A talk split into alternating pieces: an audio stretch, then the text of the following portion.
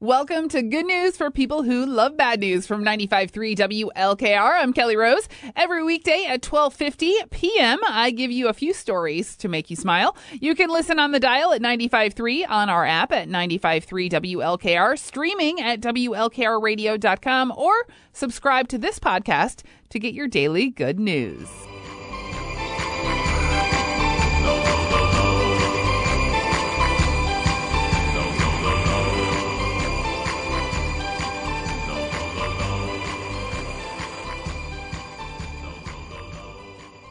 That is Panda Bear and Sonic Boom, Edge of the Edge. You were listening to Willard's Voice of the Firelands, 95.3 WLKR. It is now time, Firelands.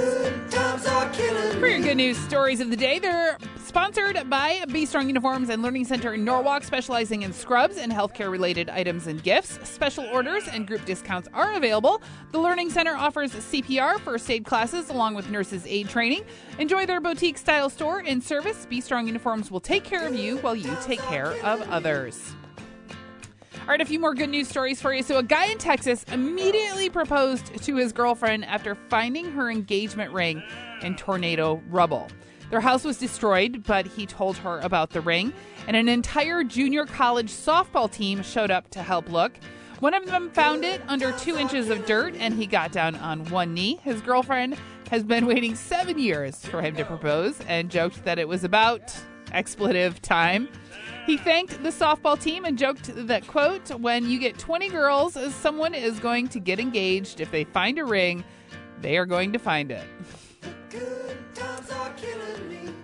Also, a couple from Minnesota just celebrated their 10th anniversary with a road trip, stopped at Crater of Diamonds State Park in Arkansas, and found a 1.9 carat diamond in the dirt.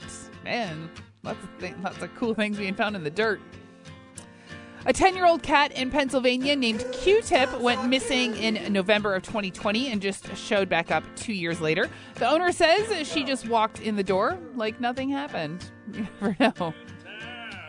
And finally, a couple in northern Canada noticed that one hummingbird in their yard hadn't flown south for the winter, and they knew it wouldn't survive. So they managed to trap it and drove it 500 miles south before setting it free. Oh, it's commitment. If you ever have a positive news story that you'd like to share, you can email me, krose at WLKRradio.com. Coming up in the one o'clock hour, the stereotypes are going to be in studio for the Firelands local music spot. They have new music. Stay tuned with them. Right now, it's The Cure, the Love Cats on 95.3.